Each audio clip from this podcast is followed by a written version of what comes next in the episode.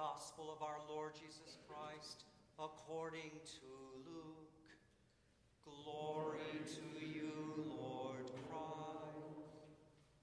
In those days, a decree went out from Emperor Augustus that all the world should be registered.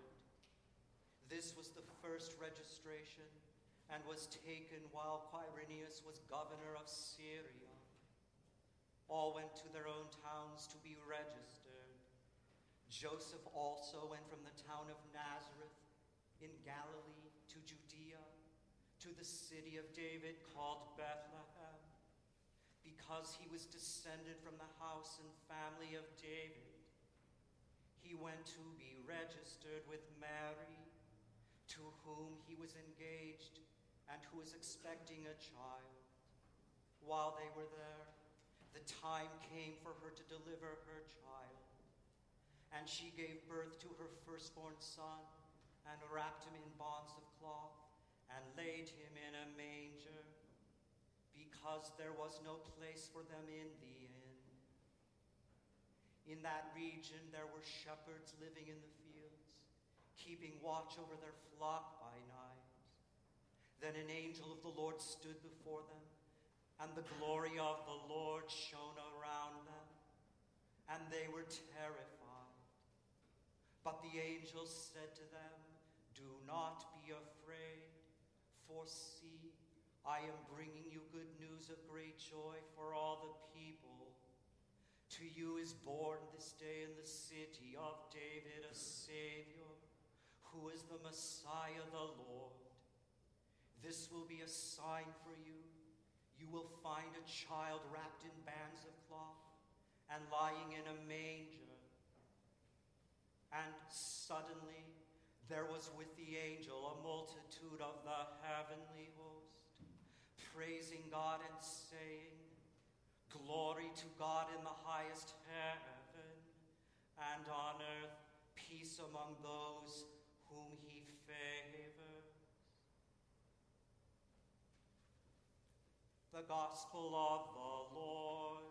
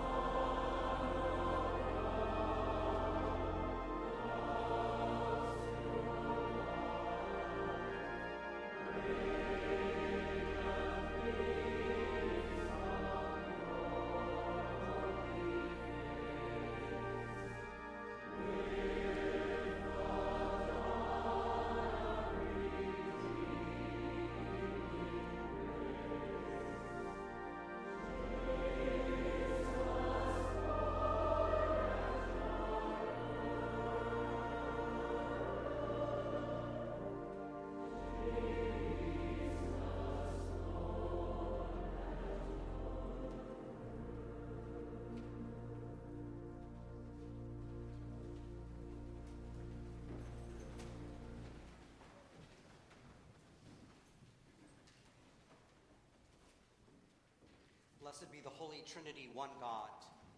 Amen. There was no room for them in the inn.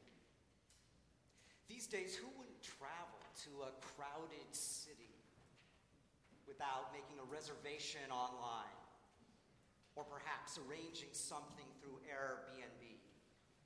Remember when we paid attention to those vacancy or no vacancy signs on motels along the road. So, a Jewish woman was stranded late one night at a fancy hotel resort that did not admit Jews.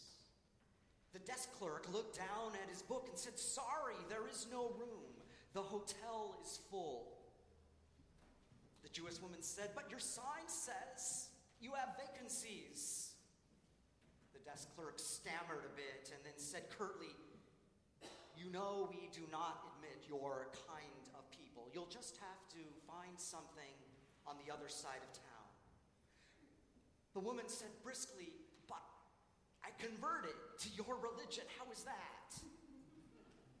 The desk clerk responded, Oh, I see. Well, let me just ask you a bit about Jesus' birth. Tell me what you know.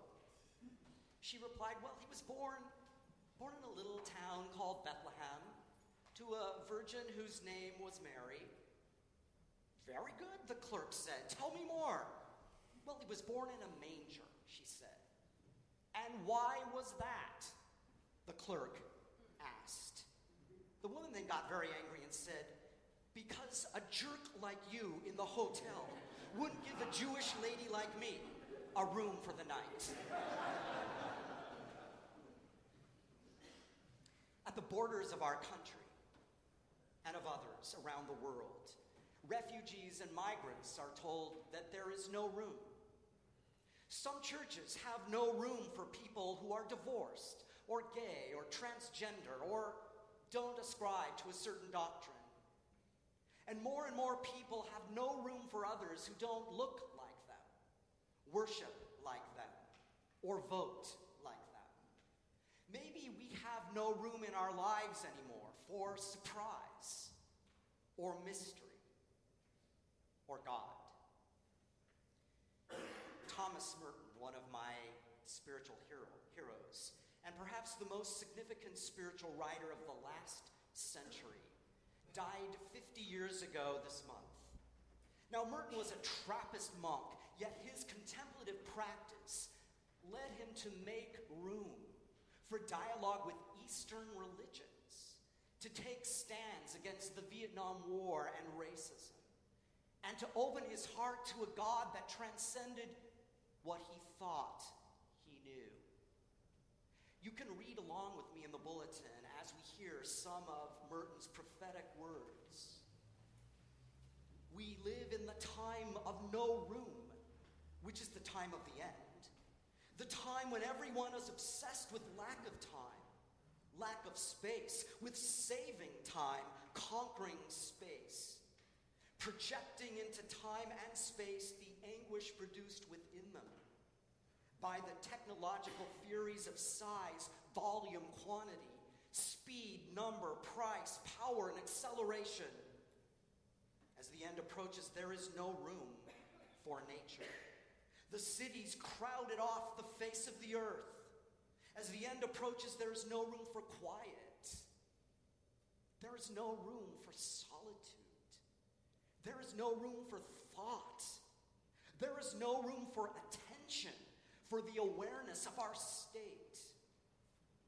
In the time of the ultimate end, there is no room for us.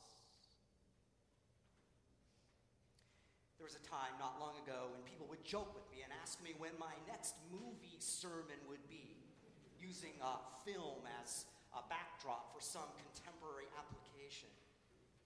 Now, I didn't set out to have back to back sermons on Broadway musicals. but after being in New York last Thanksgiving and having Dear Evan Hansen inspire me for an Advent sermon on cheer a couple weeks ago, I couldn't resist today using the band's visit. Now, there's no inn in the band's visit. Actually, there's not even a hotel or a motel or a guest house. In this musical and in a movie from 2007 that you can actually watch as well, an Egyptian ceremonial police band travels to Israel to give a concert. But you see, there's a mix up when the bus tickets get, well, they get mixed up when they're ordered. And this band ends up in Bet Haftika, Bet Hatifka instead of Peta Tifka. The difference between two consonants makes all the difference in the world. And Bet Hatifka, it's in the middle of nowhere. The people there are bored, waiting for something out of the ordinary to happen to them. And while the band members are stranded there with no place to stay and no inn to even attempt, the natives make room in their hearts and in their homes for these strangers. They move past labels and judgments by learning about one another. And then they begin to see that they come to appreciate who they are and who each other is in new ways. Now, the songwriter has a Jewish mother and a Lebanese father, and the composer weaves together Israeli and Arab musical themes so that you cannot tell them apart. No room. In oft quoted words of Merton, as I continue in the bulletin. These are very well known words of Merton. Into this world, this demented inn, in which there is absolutely no room for him at all, Christ has come uninvited.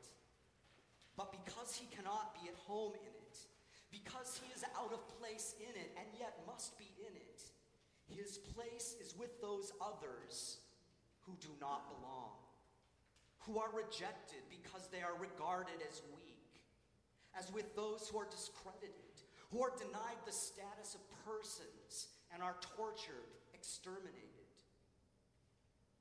with those for whom there is no room. Christ is present in this world. He is mysteriously present in those for whom there seems to be nothing but the world at its worst.